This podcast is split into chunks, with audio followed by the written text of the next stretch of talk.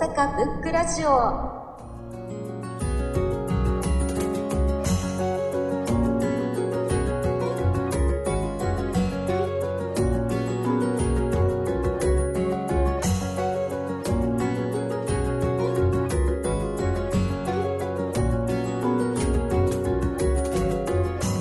この番組は本が好きな人たちが集まり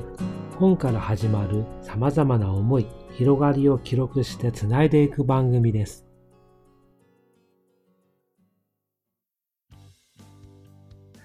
そうですねまあ癖にもいろいろいろんなタイプの癖があると思うんですけどはい。じゃあちょっとその流れで今回私紹介するのはあ、お願いします。ちょっと非常にライトなものを選んでみました。で、まあ、勝さんが結構純文学愛が強いんで、ちょっとたまにはこういうライトなものを紹介してみようかなと思うんですけれど、でもライトといっても、まあ、癖はあるんですね、やっぱり。癖がつ、逆に言うと癖が強い本で、はい。タイトルがはい「お家賃ですけど」作者が能町みね子さんのあはい。はい、作品です。でこの作品、簡単なあらすじを説明すると、この作者の主人公が部屋を探してます。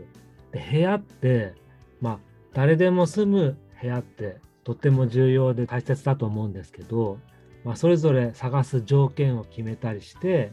立地とか間取りとかすると思うんですけど、かなたさんって部屋探しとかされたことありますか？いや、全くないですね。僕は、あの、実家暮らしなんで、はい。うんでも自分の部屋って結構重要ですよね。なんかそのそうですね。はい。配置とか家具の配置とか。そう思います。はい。うん主人公も結構この部屋をどういう部屋が住みたいっていうのはこだわっていていろいろ悩みながら探すんですけど、はい。まあ、ある時偶然陥落坂っていう町で、まあ、東京ですごい丸の内線の丸い円の中の真ん中にあるぐらいな、まあ、都心なんですけど古い町並みが残るような下町な結構独特な町なんですけどそこで偶然この主人公の理想的な物件を見つけて出会うんです。はい。でそれがもうとっても古い木造2階建ての共同の玄関で風呂なしはで隣の部屋の音が聞こえるようなそんな部屋なんです。で大阪も結構そういう古いアパートとかって残ってますよね。あそうですね。多分カルトさんあんまりイメージがあの玄関が共同で下駄箱がもうそのアパートにみんな住んでる人が同じようなこう下駄箱がずらっと並んでそこに靴を入れていくみたいな、まあ、昔はそういうアパートたくさんあったんですけどやっぱりそういう建物も古くなってどんどん取り壊されて珍しいんです主人公は偶然その部屋を見つけてもうこれだもう完璧だと言ってもうすぐにその部屋に契約してそこに住むことになります。で主人公はそのアパートのことを大家さんの名前を取って和子荘って勝手に呼んでます。で1年ぐらい住むんですけどいろいろ仕事の都合とかがあってそこのアパートから出てまた別の杉並区ってちょっと郊外のよくある感じのアパートに引っ越してしまいます。でその後1年と9ヶ月経ってその杉並のアパートの湿気とかが多くて悩んでいて引っ越し先をまた探すんですけどなんとまたその以前住んでいた和子荘の隣の部屋のその和子荘2階に何部屋かあるんですけど以前住んでいた部屋の隣の部屋が空いているってことを知ってまた再度その和子荘の部屋に住むことになりますしかもその最初に住んでいた頃はもう見た目も完全に男性だったんですけど今度新しくその和子荘に戻ってきた時には主人公は見た目も仕草も女性として戻ってくるんです。うーん。で、まあ、生活のその中で和子荘のでの生活とか自分の生活のドラマとかいろんなことが起きて、まあ、昼間は OL として働いて夜はデザイナーのアルバイトを掛け持ちしたりそのアルバイト先が潰れて泣いたりあとは自分のおばあちゃんが亡くなって生きるとか死ぬとかについて自問自答したり原因不明の体調不良で救急車で運ばれたりとかってその数こその中でいろんなドラマが起きるんですけどさっきあの癖があるって言いましたけどまあこれ小説って形よりも自伝形式で本人これ主人公は作者本人のまあ話なんですけど、まあ、語り口調で小説読み慣れてる人からするとその作者にこう近くに寄って同じ雰囲気で話を聞くような感じで読まないとなかなかちょっととっつきにくいところがあるんですけど一旦こう作者に波長を合わせてその語り口調を聞く友達みたいな感覚で読むとなんかこう作者のもう独り言みたいな形でその数こその部屋の中でいろんなこう出来事をああ私はこうだったとかなんでこんなことになるんだろうとかたまに冗談。たまにっていうかもうしょっちゅう冗談を言ってみたりなんか自虐でなんか面白いことを言ってみたりとか一人語りみたいな文章なんですけど完全にその目線まで降りてうんうんそうだよねみたいな感じで聞いて読むとすごくなんかこうその作者主人公の友達になったみたいでこう想像して面白い本でした。でその抱えているなんかこの冗談が多くてふざけた感じの文体なんですけど想像するとこの作者はちょうど男性から女性にこの数子村に住んでる時に手術をして完全にこう女性になったりするわけです。でそういうことはあの深いところは書いてないんですね。多分書くようなことではないのかもしれないですけど違う本でまだそういうの出てるんですけどでもなんかそういうことを想像しながらその生活の様子をこの本の中で知るとなぜボロボロの部屋をこの作者は求めていたのかとか何か一からやり直したいような気持ちがあったのかしらとか男性から女性に変わるってどんな気持ちでどれほどの体に負担とか景色の見え方とか数こその中での能町さんの実際の姿を想像すると、まあ、楽しい本でした。はい、そんな感じです。あ、ありがとうございます。いやー、あ、もうそれはもう、著者の方が、え本当に性適合、まあ、手術といいますか、もうして、はい。したっていうのも本当に。そうなんです。事実というかね、まあ本当に自伝みたいな感じですね。で、まあその細かいところは、まあ多少こう変えたりとかはしてると思うんですけど、はい本人はまあ男性として生きてきて、まあこれちょうど20代半ばぐらいの頃なんですけど、一旦出てからもう完全にお化粧したり、見た目を女性化していって、で、実際にあの東南アジアの方にはい。あの手術をしてまた戻ってくるんですけど、はい。なんかそこまで劇的なことだとなかなか我々普通にこう、まあ、男性として生きてきてはい。想像するにも劇的すぎて難しいですけど、でもそれって周りの人に対する影響も特にこの大家さんとかは古いアパートなんで顔を合わせたりしていてあーはい。でまた来た時にいろいろこう自分はこれこれこうあって女性になったんですみたいな説明をして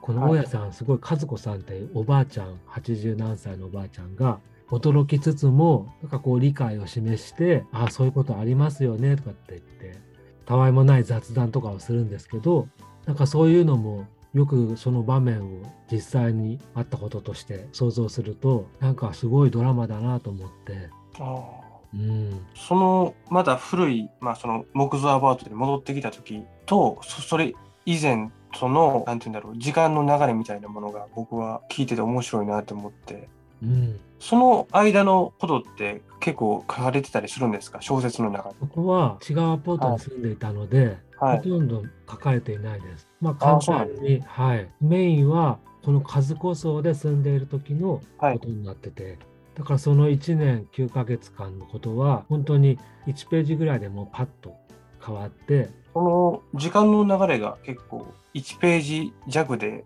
時間が1年後に飛ぶっていう感覚が僕は面白いなと思って。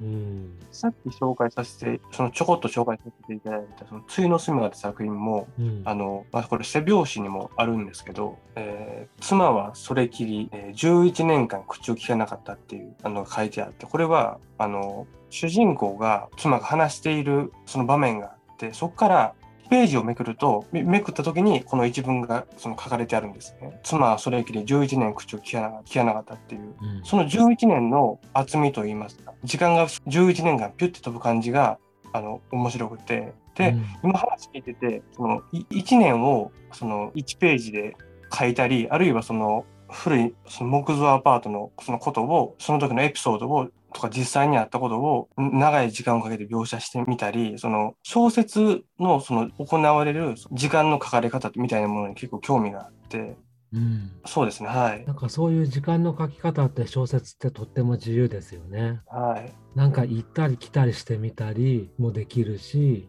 わざとなんかわからなくして過去のこととか、なんかこう時間軸をわからないように濁して面白みを出させたりとかってこともありますよね。はい。うん。本当に2、3日間の出来事を長い一作にしてる場合もあれば、もう何十年っていうようなこのことを一冊の本にしたいっていうのもあるし、なんか面白いですよね、そういうのも。その性適合手術を僕はその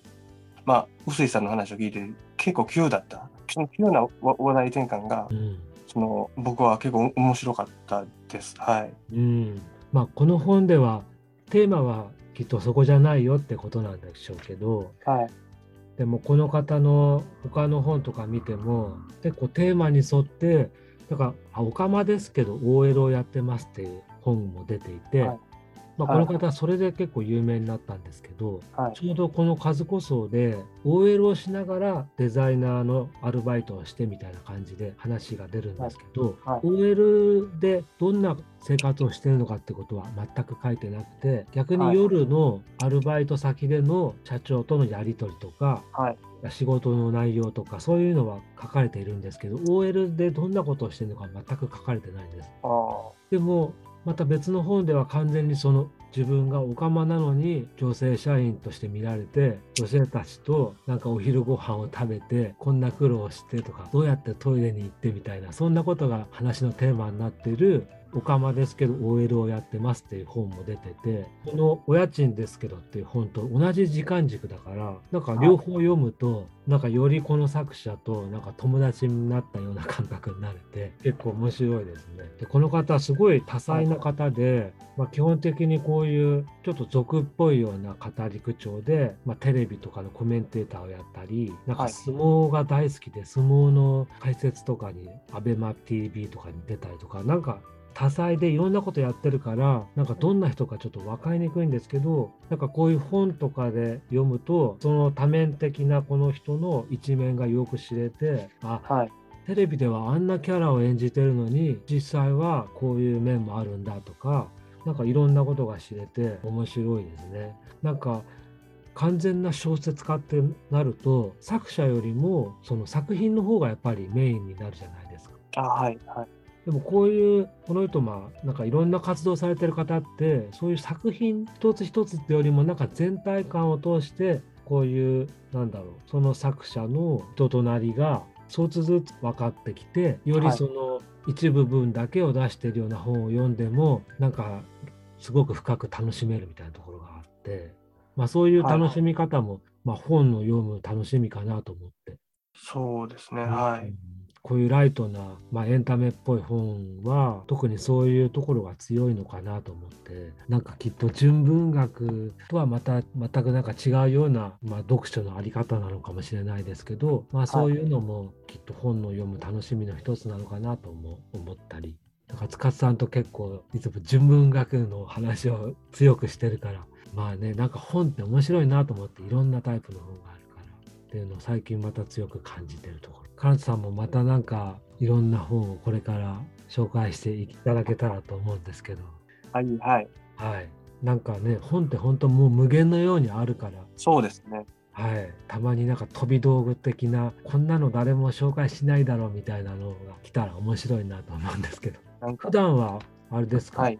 ジャンルはどういうやっぱり純文学系が多いんですか？読まれるのは。あ結構ね僕塚津さんとよ塚津さんと結構よ読む幅が結構むっちゃむっちゃ近くてあめちゃくちゃゃ近くてそれこそ純その文学。あそうです。現代の純文学とかうん。僕は結構読んでいて、それこそその最近だと芥川賞の候補がまあ選ばれたあのもう選ばれたじゃないですか。それで、塚津さんもあの YouTube でまあ、ななその直木賞もそうなんですけど、えっと、前作読んで、その、え予想をするとかやってますよね。受賞を予想するっていう。予想するっていう。はい。僕もややってみようかなと思って、その、あえっと、ーでも図書館大量ですよね。大量です。はい。で直木賞は直木賞とかはい分厚い本ありますよね。そうですね。うん。で、まあ、そういうのも結構勉強にもなるし、いいかなと思って読そうでんでいますす。ね。なんか時代がわかりますよね。あそうですね。特に芥川賞ね。うん。はい。なんかあの芥川賞全集っていうのが出てて、はい。なんかそれには審査員たちの評論とかも載ってるんで、それ読むと結構その例えば10年前のを読むとあ10年前はこんなことを議論されてたんだなとか、はいこういう話題があったからこういう作品がたくさん出たんだなとかなんか時代がわかるからその評論を読むのも面白いですよね。図書館にありますよあの芥川賞全集っていうのが。私は意外と時代を追ってなくてなんか時代についていけなくなってあなんかもう年取るとそうなるのかなとか思ったりとか。あるんですけど、でも最近の本とか読めば今の時代がわかるのかなとかって思って思う思いはするけれどなかなか、うん去年の受賞作の「推しもゆ」なんか、まさうん。まさにその代表格というか、そうですよね。言葉もそうですよね。はい、推しを推すっていう、もうんう時代にもぴったりはまったし、うんあの僕は、僕が推してたのは、その、はい時の候補作の中で言えば、えっと、のりしろゆうすけさんという方の旅する練習という本だったんですけど、うんまあでも、推しもゆも、まあ、その時代にあったいい作品なのかなって思いますし、うん臼井さんは読まれ読ままれました？だです。まだです。まだですか？はい。あれとか、あとは次の住みかななんかも、あの、結構そういううん社会問題を扱った作品として、うん普遍的な話題を扱った作品がもう受賞するのかなって。うん思いなんか本当その時代時代って変わるから、今だとコロナとかってやっぱりその作品の中にどうしてもなんとなくでも出てくるんでしょうねこういうなんかうん世界の状況みたいなものが。はい。うんこれを100年後とか200年後とか読んで、その読んだ人はどう思うのかっていうのも気になりますよね。そうですよね。なんかそのサイクルがあって同じような時代もきっとあってねまたなんかそういう時代がだから今回まあペストとかって世界流行したような、そういうのもなんか改めて今の時代と合致してて読まれたりとかなんか日本沈没とかなんかそういうパニック小説みたいのが結構再ブレイクとかしてましたよね。なんか予言をししていたみたいなまあ繰り返しなのかわからないですけど。カナダさんぐらいの世代だと推しって言葉ってもう日常で出てくるんですか？あ僕も使います、結構。僕も使う使うし、もう周りも使い使うし、その、うん何かこう、その、どういう使い方ですか？推しっていうのは。推しが、推しが尊いみたいあな、ーそそのつ 使い方をしますね。最近逆にもう、推しって言葉は逆に古くなったんじゃないかなって思うぐらい、もうその、その使われてる言葉で、はい。最近は逆に使わないんじゃないかなと思うんですけど、それでも。も、そういう流行の言葉とかって、本人、本人が好きかどうかは別として、みんなが使ってるから自分も使わなきゃっていう、その無意識で、あの無意識というか、あの、みんなが使ってるから僕も使わなきゃっていう、なんかあ焦りみたいなものがあって、うん。使ってる部分も多少あるんですけど、うん。何かこう、その時代に乗り遅れたらそのダメだろうなみたいな、うん。その焦りみたいなものがあって、そうやってきっと広まって伝播していって流行るんでしょうね。そうですね。私はさすがにちょっと推しはねなかなか使えないですね。でも使いたいですね。なんか言葉としていいですもんね。尊いってもいいですよね。なんかそうですね言葉好きだからなんか尊いとかってよくあのツイッターとかで見るとどこで尊いって言ったらいいんだろうとかって思ったりとか。あと最近よく見る〇〇しか勝たんとかって言いません？ありますね。はい。あれもなんかいまいち私はどういう時に使うのが適切使われてるのが適切なんだろうって未だに理解できてなくてあれはどうもう一番もっともらしい使い方としてはどういう感じなんですか？まるまるしか勝たんっていうのは。いやー、でも、そのままなんじゃないですか？あの、なんか、その、なんだろう。僕の場合だと、磯崎健一郎しか勝たんみたいな感じですかね。その、あこの作家が一番好きみたいな、あ、うん、そういう使用法なんじゃないかなって思い 思うんですけど、うん。僕はカタンは使わないんですよね。なあなぜ、うんもっと下の世代ですか勝たん。あそうだと思いますね、多分。はい。いや、なんかそういう言葉も面白いですよね。面白いですね。いやでも僕も10年後とか20年後になって、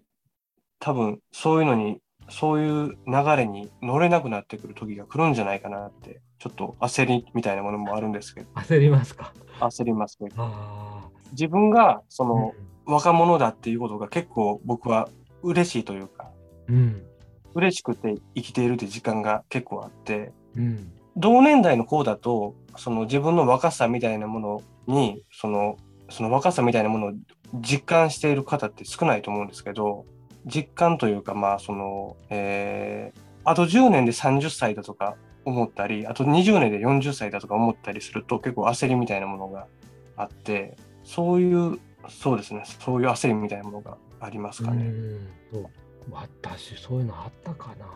もうちょっと遠い昔すぎて忘れて でも今のそのじじ世代とかそういう話で私はいこの今日紹介した能町みね子さんと同世代ではい。でこれ特にその小説じゃないからこの人が街を歩いてこういう街の中で見た流行りものとかいろんなニュースとかがちょうど自分のこの人と同じ年代で同じ街ではないけど同じ体感してたから余計こう共感するところがあるのかもしれない。こういうライトな本って特にそういう時代がもろに出てるんではい。そういう、なんだろう、そういうのもあるんだろうな。ああ、同じ時代だとか、ああ、あったあった、そういうことあったな、みたいな。うん。なんかでも不思議ですよね、そういうの。そうですね。うん僕もなんかでも僕はまだな何かこうずっと10代でいたいとかずっと20歳なんですけどもずっと10代でいたい、うん。ずっとそのその若者と一緒に話していたいみたいなうん。思いがあってうん。もっとし深刻な問題を話すとすればあの死死にたくないんですようん。死にたくなくてあの死ぬのがすごい怖くてうん。そうなるとやっぱりその自分が自分が1歳2歳と年齢を減るのが怖くない。怖いうん。やっぱり時間と死って近いですもんね。時間をはいはいはい、時間を考えれば考えるほど、もう死があるし、はいなんか死んだら時間をなんか超えられるような感じも変な言い方だけどありますよね。まあこれ話が長くなるけど私なんかひ人と話す時に死んだらどうなると思うみたいな話結構好きでやっぱはい。そういう想像するじゃないですか。しますかなし死んだらどうなるんだろうってすごく子供の頃からずっと考えててでもそれってどんな本読んでもまあ臨死体験とかの本あるけど答え出ない、死んだ人って誰も語ってくれる人いないから本読んで死んだ人の話が載ってる本ってないから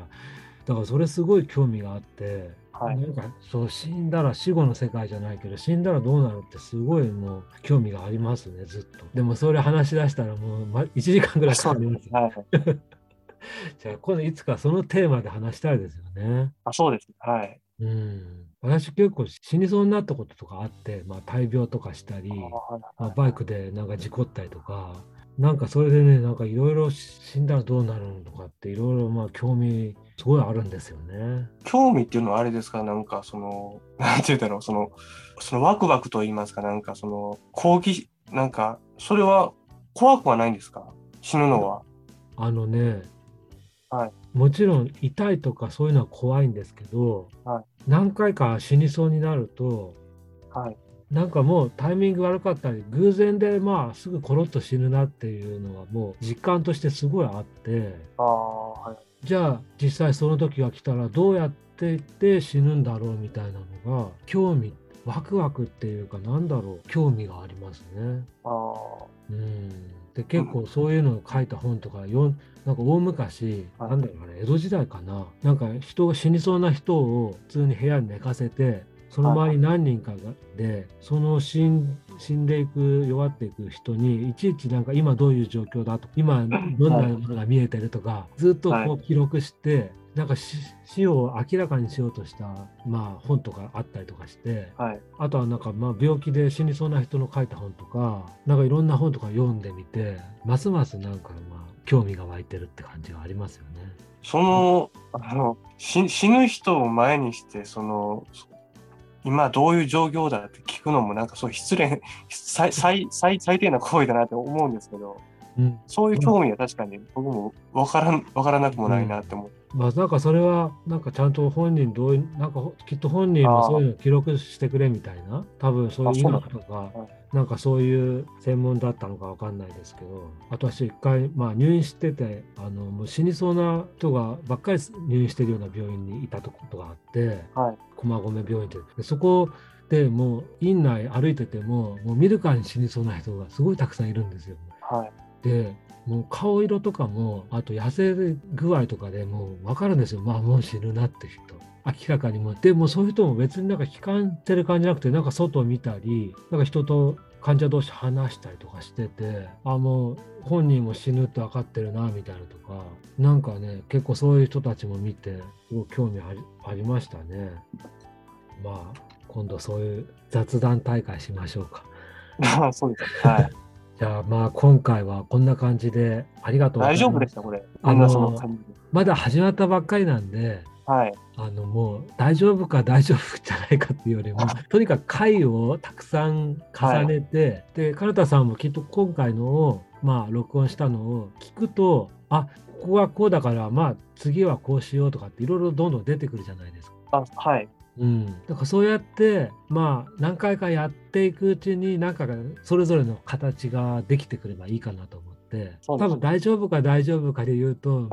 今のところ全部大丈夫じゃないです。まあ塚地さんはねベテランだからだけど、はい。今のところはねやっぱりみんなまだこう分かってないっていうか私もですけど、まあ、何が適切なのか何が面白いかとか全然分かってない状態でやってますけどはい。とにかく回数をや多くやるのがいいかなと思ってます。はい。はい。それで、それぞれがこなれてくればいいかなと思って。こなれるのがいいのかどうかっていうのもありますけど、だから、かなさんも今回できたのを自分で聞いてみて、次の2作目をなんかまたさらに自分なりで消化した形であの話してくだされば、あ、わかりました。はい、一歩進んあありがとうごでざいます。二歩下がるじゃないけど、少しずつなんか、ありがとうございました。ありがとうございますはい。。また次回もよろしくお願いします。よろしくお願いします。はい、ありがとうございました。さようなら。ありがとうございます。ご視聴ありがとうございました。次回をお楽しみに。大阪ブックラジオ。